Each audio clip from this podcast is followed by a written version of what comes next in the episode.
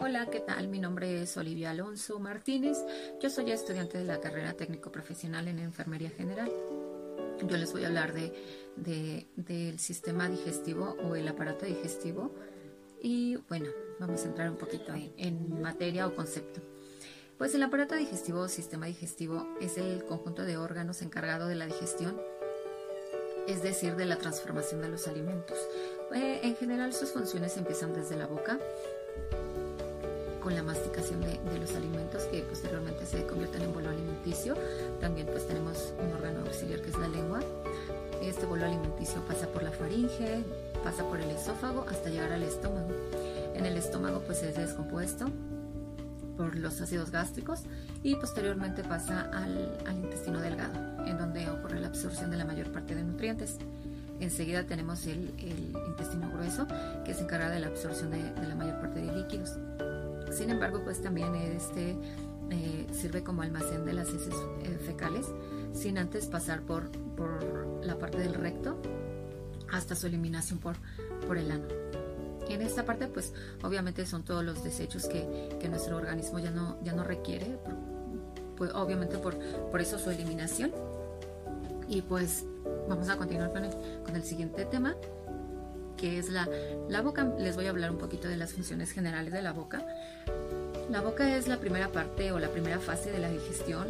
En esta los alimentos se transforman o se fragmentan en, trozos más pequeños por medio de la masticación. Eh, ya les había dicho eh, que aquí interviene lo que es la saliva. La saliva es la que nos ayuda a hacer esta mezcla. Eh, la saliva mantiene hidratada la boca y humedecido los alimentos. Esta, esta saliva es producida por, por las glándulas parótida, eh, la submaxilar y la sublingual, pues para, para poder deglutir los alimentos. Ahora les voy a hablar un poquito de la lengua. La lengua es un órgano móvil, es un músculo situado eh, en, la, en la cavidad bucal. Esta es la encargada de la percepción de los sabores. Esta es la que nos da los, los sabores, ya se los había comentado, si es dulce, si es ácido, si es amargo. Y bueno, también esta tiene otra función muy importante que es la de articular los fonemas, los fonemas o los sonidos para nosotros poder comunicarnos. Y estos son los, o son los sonidos del habla. Ahora les voy a hablar un poquito de, los dientes. Los dientes tienen esta, esta función importante también de eh, de moler, desgarrar y masticar todo aquello que introducimos a, nuestra boca, pues para que sea, sea fácil de deglutir y, pasar al siguiente órgano que es el esófago. El esófago es este conducto que se extiende desde, desde la faringe hasta el estómago es ese conducto que tiene movimientos contractiles para, para pues, poder pasar los alimentos hacia el estómago. El estómago es un órgano eh, en el que se encarga de, descomponer los alimentos eh, por medio de los jugos gástricos. Los jugos gástricos, pues estos son los encargados de, disolver todos los alimentos y pues convertirlos en fragmentos más pequeños para que sean posteriormente pasados al intestino delgado. El intestino delgado es ese tubo de aproximadamente 6 metros de largo, replegado en sí mismo y está repleto de vellosidades. Y pues esto ayuda a ampliar la absorción de, los nutrientes. Eh, seguimos con el, con el, intestino grueso. El intestino grueso eh, es la, em, la continuación y del, intestino, vaya, y este pues es encargado de, del almacenamiento de las heces fecales también eh, es el encargado de la absorción de la mayor parte de líquidos de nuestro cuerpo. Sin embargo, pues también ayuda a la, absorción de algún tipo de, minerales. También vitaminas, un ejemplo es la vitamina K y la vitamina B12. También en esta parte pues está lo que es el, mm, eh, el gas metano o el metano, mejor dicho, que es el que ayuda a descomponer algún tipo de de almidón y sus derivados para convertirlos en glucosa y así poder ser absorbidos también por, nuestro organismo. Eh, hablamos un poquito ahora del hígado, este órgano glandular. pues tiene también una importante función. Eh, es el encargado de segregar bilis, almacena nutrientes y elimina toxinas. Este es el encargado de, pues de, uno de los encargados de depurar pues nuestro cuerpo primordialmente. Sintetiza enzimas, proteínas y glucosa. Eh, se, encuentra, se encuentra en la parte derecha de, de nuestro abdomen. Y pues eh, seguimos también con, con la vesícula biliar este órgano que forma parte del aparato digestivo está situado debajo del hígado. Eh, su función es primordialmente la de almacenar y concentrar eh, la bilis que es, eh, que es secretada por el hígado cuando se requiere. Cuando se requiere la bilis primordialmente es cuando, cuando hay un contenido de grasas o de carne. es dirigida hacia, la bilis es dirigida hacia el duodeno, ahí es donde, donde comienza esta este, transformación. Posteriormente les hablo del, páncreas, que es una glándula intermitente relacionada con el duodeno. Esta segrega mm, hormonas a la sangre para controlar los azúcares. Esta es la encargada pues, de, nivelar los niveles de azúcar en la sangre eh, por medio de los jugos pancreáticos. Eh, facilita la digestión y sus secreciones son de gran importancia en la digestión de los alimentos. Eh, a grandes rasgos es lo que les puedo decir del sistema o el aparato digestivo. Espero les haya gustado.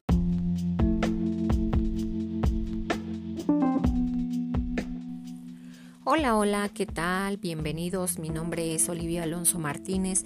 Yo les voy a hablar de un tema que se me hace súper interesante. Se llama Teorías y modelos en la práctica enfermera. ¿Un binomio imposible? La enfermería a lo largo de los últimos años o de las últimas décadas ha sufrido cambios.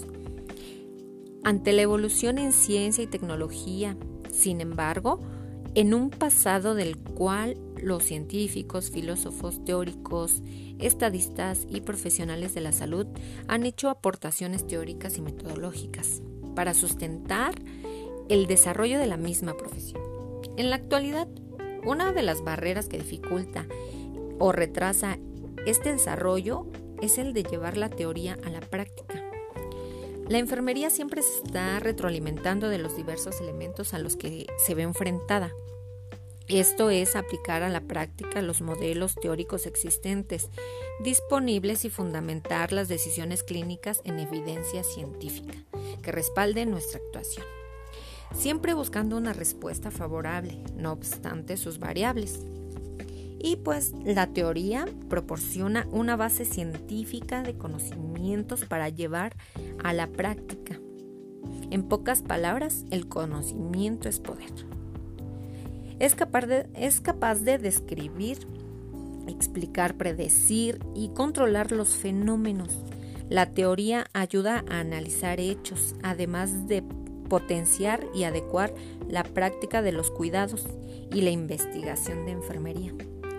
La solución al conflicto apunta hacia la coordinación del desarrollo conceptual con el objeto de reducir la separación entre ambos campos. Por lo que se insiste en la necesidad de integrar conocimientos y práctica con dos finalidades. Una, implica al mayor número de profesionales en el desarrollo de un cuerpo de conocimientos propio de la disciplina. Dos, eliminar la distancia entre lo que se aprende en el aula y lo que se vive en la práctica diaria. De esta forma se puede considerar que el profesional de enfermería competente es aquel que utiliza sus conocimientos, habilidades, actitudes para emitir juicios clínicos y solucionar problemas, conjuntando para ello las bases teóricas de la enfermería con su aplicación a la práctica. ¿Cuál es el conflicto que separa la teoría de la práctica o qué es lo que las divorcia? Pues es la poca conciencia de los profesionales sobre la necesidad de, conectar o relacionar teoría y práctica. También la elevada presión asistencial que dificulta la aplicación de planes de cuidados de forma coherente e individualizada. En la docencia escaso número de profesionales docentes que puedan impartir clases a los futuros enfermeros. la falta de profesionales enfermeros que puedan ofrecer una formación desde y para la enfermería. Falta de conciencia investigadora como motor que impulse el crecimiento de la ciencia enfermera. En conclusión, pues se puede decir que, que es la variedad de taxonomías para organizar el cuerpo de conocimientos que engrandece a la disciplina, pero en la práctica real y diaria puede suponer cierta confusión que comparta en ciertas instancias la mala utilización de estas herramientas o incluso la no utilización de las mismas.